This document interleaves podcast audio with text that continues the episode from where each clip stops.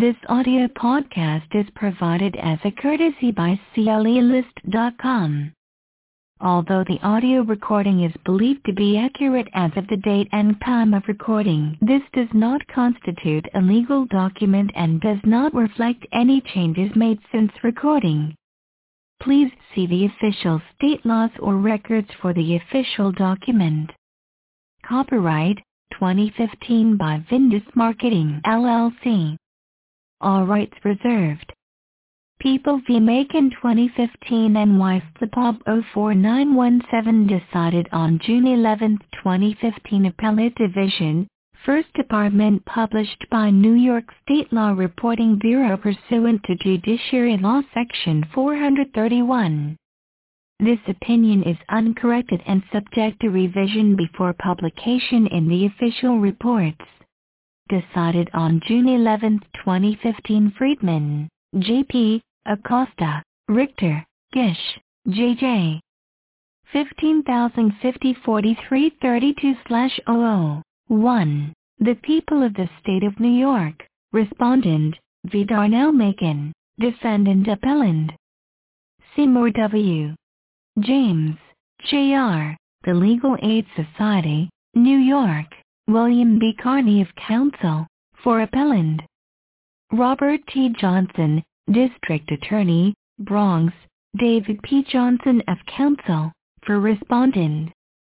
Order, Supreme Court, Bronx County, Dominic R. Massaro, J. Entered November 1, 2011, which denied defendant CPL 440.10 motion to vacate a judgment of conviction rendered June 12, 2002 unanimously affirmed. The motion court properly found that the claimed new evidence did not create a probability that, if introduced at trial, the verdict would have been more favorable to defendant. CCPL 440.10, 1, G. The court conducted a thorough hearing, which included, among other things, the testimony of defendant and his allegedly exculpatory witness, and the record supports the court's denial of the motion. 33 Misc 3D 1216, A.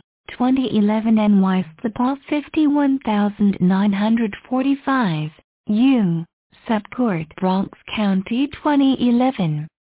The court had the unique opportunity to see and hear the witnesses, see People v. Prochilo, 41 NY 2D 759, 761, 1977, and there is no basis for disturbing its credibility determinations.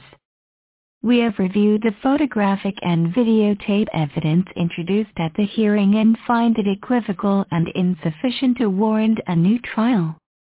Furthermore, as the motion court found, the record does not satisfactorily explain why defendant's witness, who has a personal connection to defendant, did not come forward sooner.